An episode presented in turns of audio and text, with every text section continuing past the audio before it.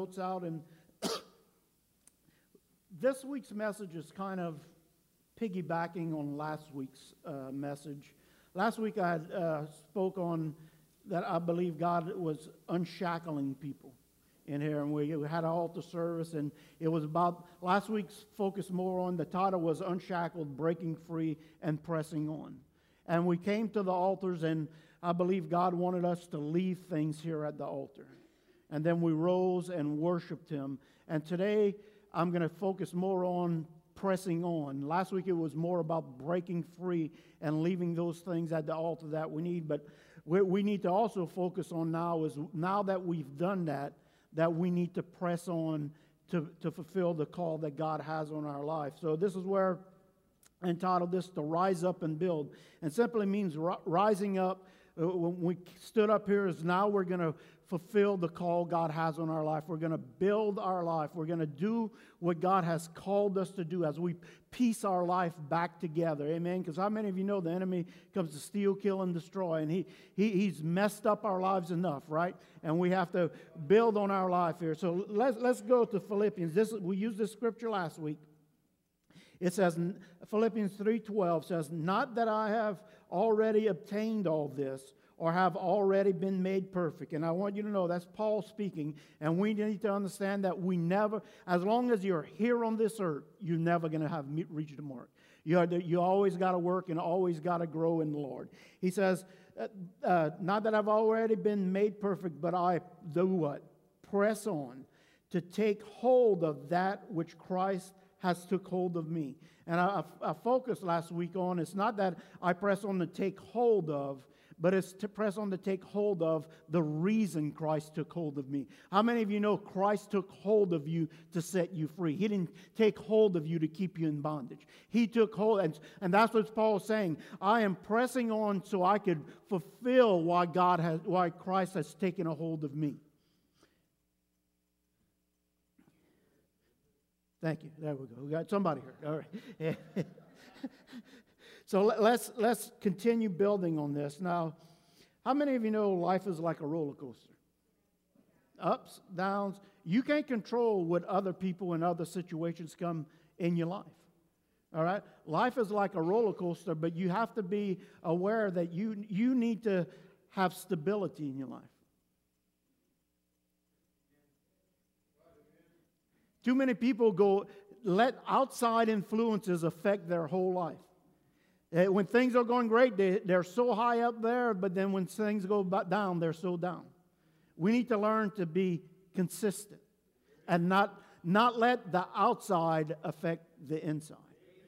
Okay, so notice, notice what Paul says here.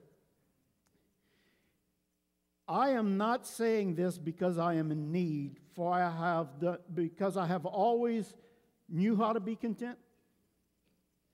No, it says, For I have learned. He's letting you know there's a process you have to go to, go through.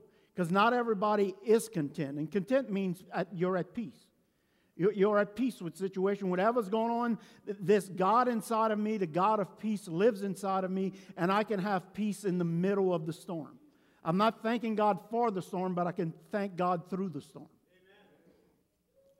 So he says this I have learned. He, said, I didn't, he wasn't in control of that his whole life. He says, I have learned to be in content whatever the circumstances. He says, I know what it is to be in need, I know what it is to have plenty. But he says, I have learned what? The secret of being content in, in any and every situation. See, too many people are affected. It, they're affected by what they're going through more than they should be. See, I should be able to walk and have peace wherever I'm at in my life. In the middle of the storm, right? Like a hurricane, in the middle of the storm, there's the eye, and you could be in the peace and the calm of the storm. Even though that things are raging around you. He says, I know what it is to be in need, and I know what it is to have plenty. I've learned the secret of being content in every situation. In other words, in the good and the bad. He says, I know the secret. He says, in every situation, uh, whether it's uh, well fed or hungry, whether living in plenty or in want. And the next verse says this This is the secret. I can do all things through, uh, through him who gives me strength. He gives me strength, not me. It's not found in yourself. Let, us go back to the garden. When, when God created Adam first, do you realize Adam's only relationship he had was with God? So his only focus was with, always on God. His only reliance was only in God. God. Adam never asked God for to create Eve. God, now, God did say it's not good for man to be alone, and God created Eve. But do you notice that Adam never asked God for Eve? You know why? Because he was totally content. He found the secret. He knew the secret that the only thing that'll ever satisfy me is Him. Anything else in life is still going to leave you hungry for more. Everything else in life is still going to miss the mark. You know, your spouse is going to miss the mark. There's times they're going to let you down. There's times they may make you angry. Your children, if your life is built just on them, they're going to let you down. They're going to miss the mark, and you're going to be going down. But when you realize that the only thing that satisfies me, the secret, Paul said, is Him. I have learned that my strength, I can do all things through Him because He is my strength. He is my peace. Amen. Amen. There we go. So, in everything. So, what I want to do this morning is speak about uh, in Nehemiah 4 when they were building, the, building back up the wall in Jerusalem. And this is kind of how I want to portray it this morning is when the enemy attacks and tears down our fortified walls, our, beautiful city, and we came last week and lay all those things down, and we're rising up to rebuild our life. Satan has messed up our life enough. We messed up our life enough right? When we're going to rebuild our life to be the person that God created you to be, to be the person that, the, for the reason that Christ took hold of you, to become that person, as we begin to build our life now. And again, I mentioned a little bit last weekend that, you know, just, just because you've laid it down here and we've risen and we say we're pressing on, the enemy's not going to say, oh, well, I'm going to stop messing with them. They made up their mind what they're going to do, so I don't have to mess with them anymore. They got it. Trouble will never come your way. How many of you know that's the total opposite? He gets mad. He doesn't want you to fulfill the purpose. He does not want you fulfilling the purpose and taking hold of why Christ got hold of you. He wants you miserable. He wants you depressed. He doesn't want you sharing the gospel. He, you know, if you're walking around in life and you're always look like you just ate a five pound bag of lemons,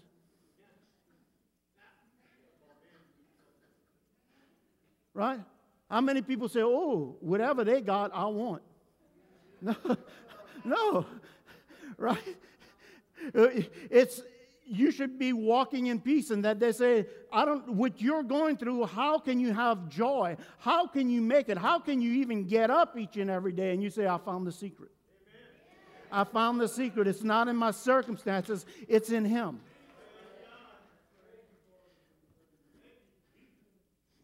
So as we look at this i'm going to read verses uh, 6 through 12 and then i'm going to come back and go through them one at a time and we're going to see, because I, I, think this is so true what happens in our life here.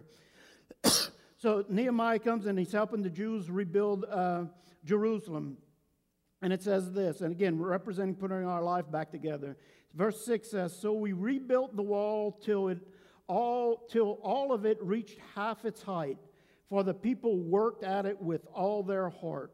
But when Sanballat, uh, Tobiah and the Arabs and the Ammonites and the men of Ashdod heard that their, the repairs uh, to Jerusalem's walls had gone on ahead and they were uh, and that the gaps were being closed, they were very angry. Okay, and notice there's more than one enemy. And we're going to talk about that today. We, we know we fight the devil, but how many of you know the devil uses people too? Right? So we got to be aware of our enemy. It says that they're all this, and he says, verse 8, they, they all plotted together to come and fight against Jerusalem and to stir up trouble against it. But we, we prayed to our God and posted a guard uh, day and night to meet this threat. But verse 10 says, Meanwhile, the people in Judah said, The strength of the laborers are giving out, and there is so much rubble that we cannot rebuild the wall. Also, our enemies said, Before they know it or see us, uh, we will be right uh, there among them and will kill them and put an end to the work. Excuse me. Then the Jews who lived near them came and told us this ten times Wherever you turn, they will attack us. Let's go back to verse 6. Notice what it says. So we rebuilt the wall till it reached half its height. For the people worked at it how? With all their heart. Can I tell you something? Starting is always the easiest. Notice, they, they, they lived, they came, and uh, go back to verse 6 there, uh, Matthew. So we rebuilt the wall till it reached where? Half its height. For the people worked at it with all their heart. Starting is always the easiest. Anybody ever started a diet?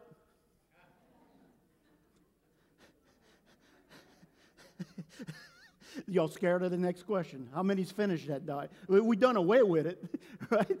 But how many of you know that the starting's always the easiest? How many of you ever started reading a book and then finish it? How many of you ever started an exercise program and then finish it? You see, the beginning's easy. You get excited for you, you think, and, and when you stood up here yet, last week from this altar, it was the beginning. You were excited. God had just touched you, moved, you felt His presence in life, and you were excited. But guess what?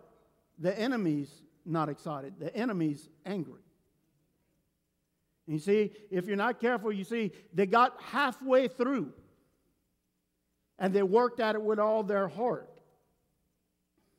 But notice what happens in verse 7 through 8. But when the enemy, Sanballat, now this is the devil, might be a past relationship, might be family members, might be friends, it may be old friends, it may be many of things. For we battle not against flesh and blood, but against powers and principalities. But Satan uses people to cause trouble in your life. He uses people to bring doubt in your life. He uses people to try and get you back to where you were. He says, when Sanballat, that's a nice name, huh? Sanballat. Tobiah and the Arabs and the Ammonites and the men of Ashdod heard uh, that the repairs, this is verses 7 and 8, to Jerusalem, uh, to the walls had gone ahead and that the gaps were being closed. I want you to circle that. The gaps were being closed. What happened? What, what did happen to them? They became very angry. The enemy becomes angry when you begin closing gaps and access to, to your life. He says, They all plotted uh, together to come and fight against Jerusalem and stir up trouble against them. how many of you got one of those friends that every time you meet them, they begin to stir? You know, instead of them being happy for you that you're serving God, that you're trying to serve God in trouble, they, oh, come on. Come on, come back. Come on. We, we used to, we've been friends so long, we've been doing things so long together. Just come on back and do. Stir up trouble.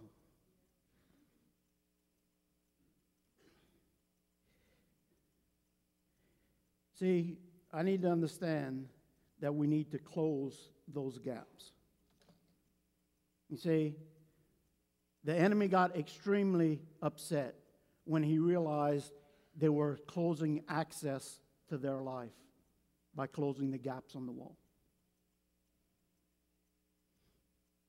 The enemy says, oh, You build all your wall you want, but just leave me a gap. All I need is a gap. All I need is a little place. Stir that trouble. Oh, Dad, I should have borrowed your cane. I feel good. Stir in that trouble.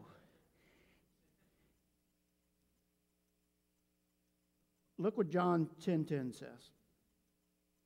The thief comes only to steal, to kill, and destroy. And I know I use this scripture a lot, but this is, you need to understand this. But Jesus says, I have come that you may have life and life to the full. But Satan said, you just don't close all those gaps.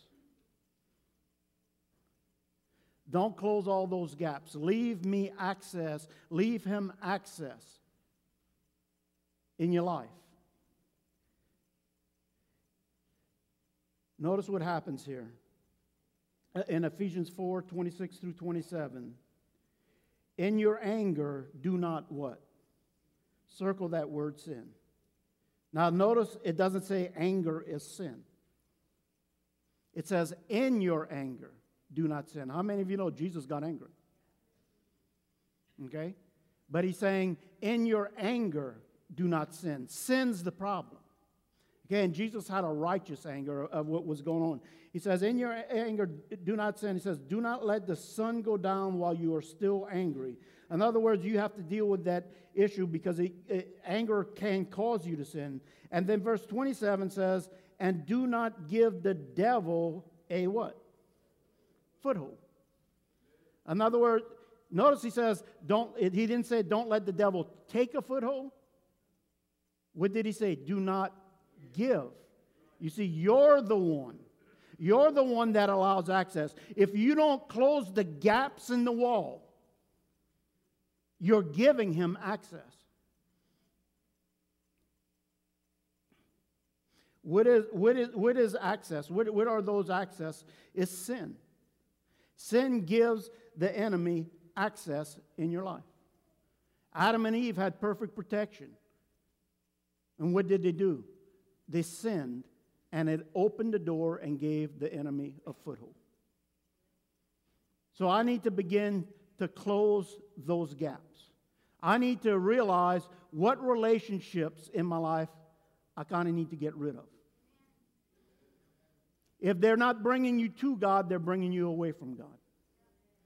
So, anyone that doesn't care about you bringing you closer to God and is more worried about themselves and how they feel and what they want, and they're causing you to sin and pull you away from God, I need to straighten that relationship up.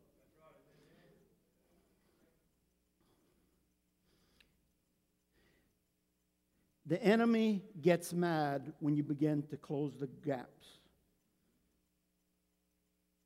Notice what Hebrews 12:1 says. Therefore, since we are surrounded by such a great cloud of witnesses, what's those next two words? Let us. Let us throw off, or in other words, let us close the gaps of everything that hinders and the sin that so easily entangles.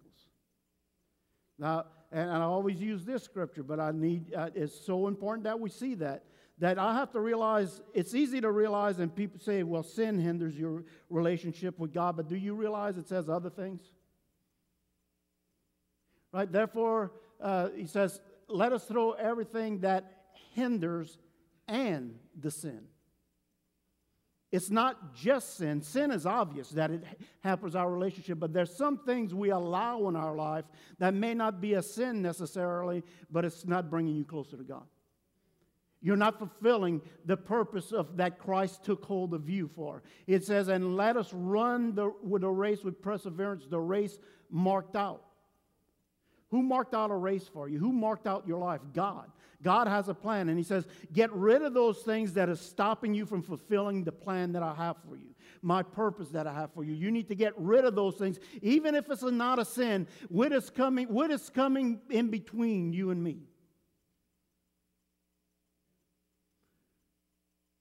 Remember Moses? God said, Take the shoes off your feet because you're standing on holy ground. I don't want nothing in between you and me. We need to remove those things. And sin, again, the next part sin, sin is an open door. Sin is an, uh, opening in the wall of your protection that gives the devil place in your life to attack your life.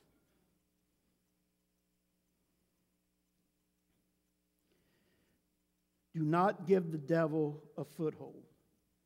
Now, let's go to verse 9. They knew this, but it says, But when, they, when uh, we prayed to our God, and post, we, we prayed to our God and posted a guard day and night to meet this threat. Okay? They realized what's happening. They realized what was going on, that the enemy was coming. But I need you to understand that we need to, number one, is be alert. You need to be alert, be aware. Okay? Sometimes, how many of you remember 9 11? How many remember history class, Pearl Harbor? What happened? America had laid down its alertness. It started to relax things. And guess what? The enemy was able to do on those days what they done to destroy and kill people because America wasn't alert. How many of you know it's a lot harder for a terrorist to do things now because America's alert? Right? You see, being alert, you need to realize you have an enemy and he's coming out. You need to realize you're going to have those people in your life that all they want to do is stir up trouble in your life. When you see them coming, you might as well say, oh no. Be alert. Look what it says here in uh, Ephesians 6:18 and pray in the Spirit on what kind of occasions? All occasions. Again, we're basing off of verse 9 where it says, We prayed to God. But I need to pray, it says, on all occasions. Can I tell you, too many people just pray on bad occasions when things are going wrong? And can I tell you, maybe if you'd pray when things are going right, not so many things would go wrong? You ever thought about that? If you're tired of praying about things that are going wrong, start praying when things are going good to keep things going good. Don't, don't, don't use prayer as a last resort, use it as a first response. Don't wait till you do everything you can do and, oh, this situation's got so bad, so now let's pray. Begin to pray about it before it happens. Bind it, Say no more before it happens.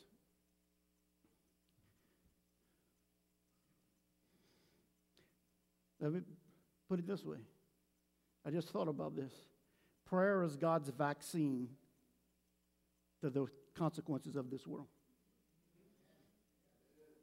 Prayer is God's vaccine to the circumstances and consequences of this world.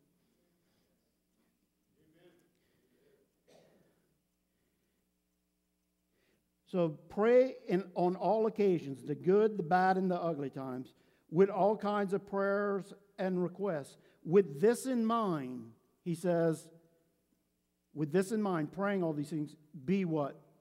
Alert. Always keep praying for all the saints. Don't wait till the attack comes. Don't wait for the enemy to attack you before you begin praying. Pray now. Pray in those good times. 1 Peter 5 8 says this Be self controlled and alert. Self control. There, there, there, that lays out everything we've just been talking about. Be self controlled. Don't allow sin in my life and be alert. Don't give the devil a foothold, but even though I don't give him a foothold, doesn't mean he's not going to be trying to attack right? He's going to be coming to tempt you to fall into sin. Right? Before Adam and Eve sinned, he had no legal right, but he was there to tempt. Once they gave in to the sin, then he had legal access into their life.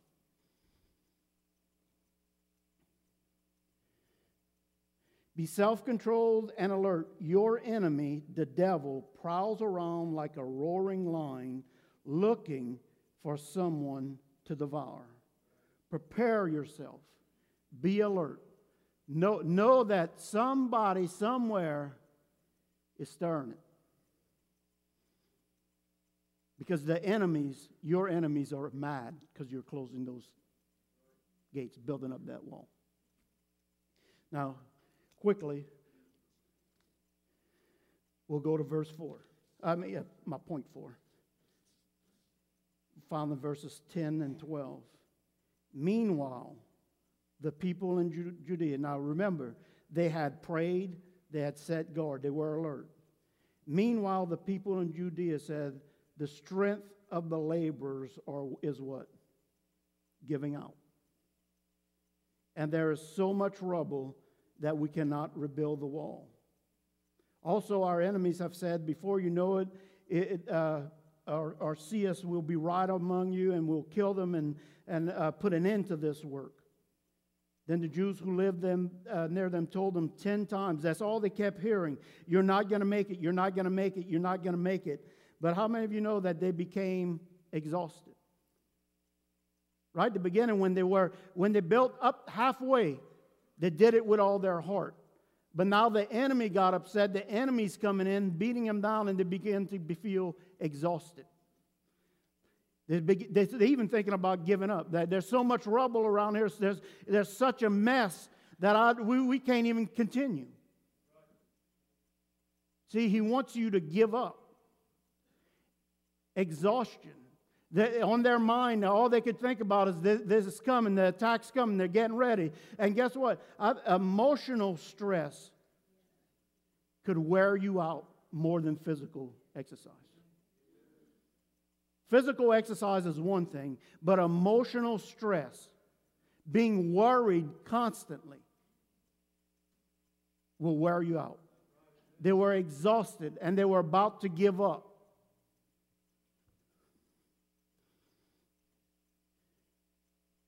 But we can never give up. Notice, notice what happens here. Uh, and I mentioned this a, a few series ago, but Deuteronomy 17 18 says this. If the, if the enemy could get you, again, he's like a roaring lion looking for someone to attack. Anybody ever used to watch Wild Kingdom? Thank you all for being old enough. the, the younger crowd said, What's Wild Kingdom? but what, what they used to do is the documentary of, and you could just go online and watch a documentary of lions hunting. What they do is they, first of all, they spot the weakest. And the next thing they do is try and separate the weakest from the regular flock of whatever they're attacking. To get them alone, to get the weakest one. And that's the way he works. It says, like a roaring lion, looking to see whom he could devour. And notice what it says here. This is when the, the Israelites were leaving Egypt, trying to get to the promised land. In Deuteronomy 25, 17, 18, he says this Remember what the Amalekites did to you along the way when you came up out of Egypt? Notice verse 18. When you were what? Weary and worn out.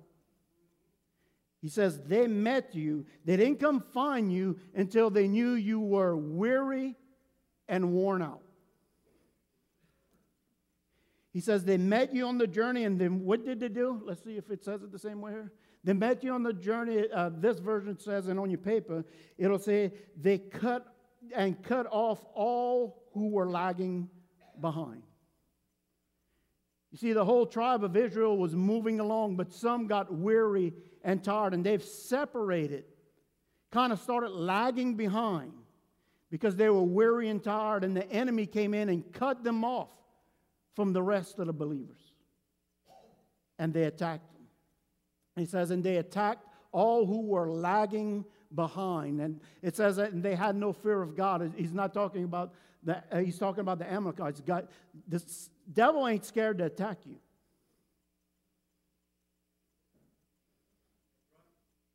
If he has legal access, he's not scared to attack you.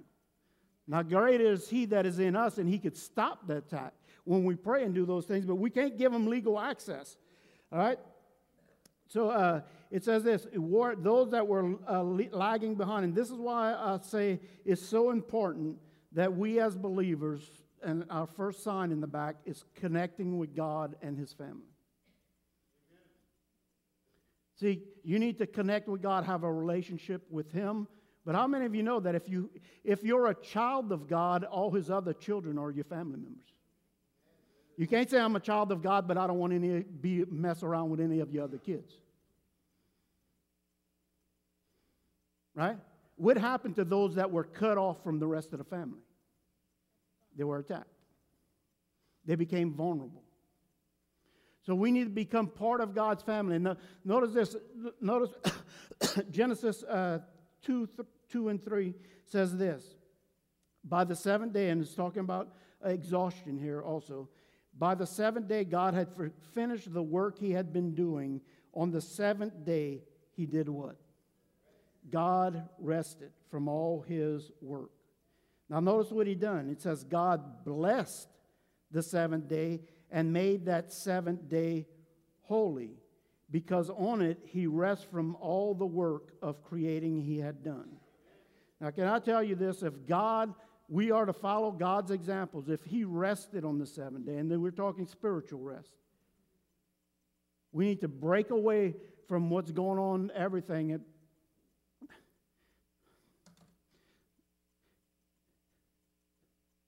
If I don't step away from every all the chaos in the world.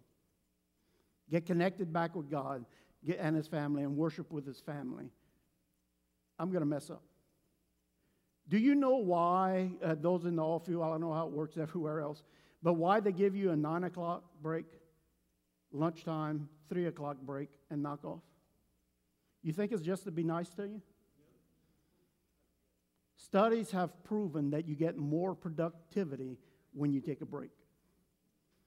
I remember many times doing, working on mechanic work out there, and you're working these major overhauls, and you're working 18 hours a day, and about six o'clock at night comes, you've been working since six in the morning, and you're all struggling trying to get this part to fit that's not fitting, and it's, it's so frustrated, and you maybe, well, we need a bigger hammer, we need to do this, and you can't get it going, and then finally somebody says, let's call it a night.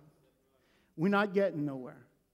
And sure enough, the next morning, when you take the break, you get there and the part goes right in. It's like, well, we worked four hours overtime, exhausted, and we couldn't get it. But when we took a break, cleared our head, and came back, everything was a lot easier. You see, God needs you to reconnect with Him. The world wants to pull you away, but God says, uh, that seventh day, you need to come back. And I understand that some people work on Sundays and things like that, but we need to reconnect with God. And I just want to show you, it's not in your notes, but uh, in Hebrews chapter 4, it says this There remains then a Sabbath rest for the people of God. For anyone who enters God's rest also rests from his own work, just as God did from his. Now, part of that's talking about that in salvation we have God's rest and we don't earn salvation in different things. And you can read Hebrews chapter 4 that goes into that, but he does tell you that he made that day holy. God didn't make the Sabbath for him, he made it for you. God needs you. Let's put it this way, computer. God needs you to reboot. Anybody ever had a computer that, man, what's going on? It's not working. This program's not working. And what you have to do? Turn it off and power it up again. And it starts working. See, sometimes in life we need to reboot. And we're here this morning worshiping God and rebooting our spiritual selves.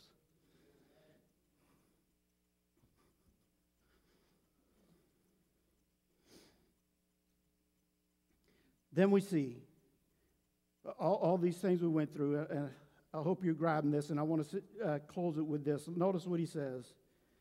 Then we station, after everything went through, seeing all these things, he says, Therefore I station some people behind the lowest points of the wall at all the exposed places.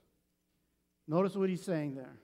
We realize where there's the cracks in the wall, and we need to guard that. I need to know where my weakness is in life and guard it. Listen to me. You need to be aware where your weakness is and guard it because that's where he's going to attack you. Satan's not going to attack your strong points in life, your strong character things. He's going to go after your character flaws. Whatever it is, he's going to attack there. And so we have to be, guard those areas in our life. And he says this, uh, and he posting them by what? Families. He didn't post them by themselves. Do you realize you're not meant to go through this life by yourself? If we were, God would have said, never said it's not good for man to be alone. Well, that rang a bell, right? If I was meant to go through life alone, then why did God say it's not good for man to be alone? You need to be part of his family. And, he, and as they're doing this, he says that they, he put them by families. Though he didn't put them alone in these areas, he says, with their swords and their spears and their bows. And after I looked things over, he says, I stood up and said to the nobles and officials and the rest of the people, Don't be afraid of them. Remember the Lord, who is great and awesome. And fight for your brothers. Press on. Fight for your brothers, your sons, your daughters, your wives, and your homes. And he says, When your enemies heard that we were aware of their plot, what they were going to do, and God frustrated it, we all returned to the wall, each to his own work. See, the devil doesn't want you closing those walls, closing those cracks in the armor. But as we become believers and join God's family, we lift up each other in prayer. Please pray for me every day. I pray for you every day. Please pray for me. Pray for those around you. You know, we all need prayer. It says, pray continually for all the saints because the enemy comes to kill, steal, and destroy. So we need to stand on the gap for everybody and pray for them as the enemy tries to come their way. And, but it all begins with a relationship with Jesus Christ. We're getting ready to receive communion here this morning. And if you've never accepted Christ as your personal Savior, I want to give you that opportunity right now. To receive communion at Christian Fellowship Church, you don't have to be a member of Christian Fellowship Church, but we do ask that you be a member of the family of God, that you've given your life, that you've become a Christian and accepted Him as Lord and Savior. So, if you would, let's bow your head. And if you've never accepted Him as your Savior, I just want you to say this prayer, and I'd encourage each and every one of us here. Just say this out loud. Say, Dear Heavenly Father, I come to you today, and I realize that I fall short in many areas of my life. But I realize that you love me so much that you sent your son to die on the cross for the forgiveness of my sins. I believe that he was raised from the dead and is seated at your right hand side. I accept the gift of salvation right now. Lord, rule my heart. Guide me each and every step I make. Show me the cracks in the wall of my life and help me guard that with all my heart. In Jesus' name we pray. If y'all will get Michelle's class in the back, uh, Pastor Island.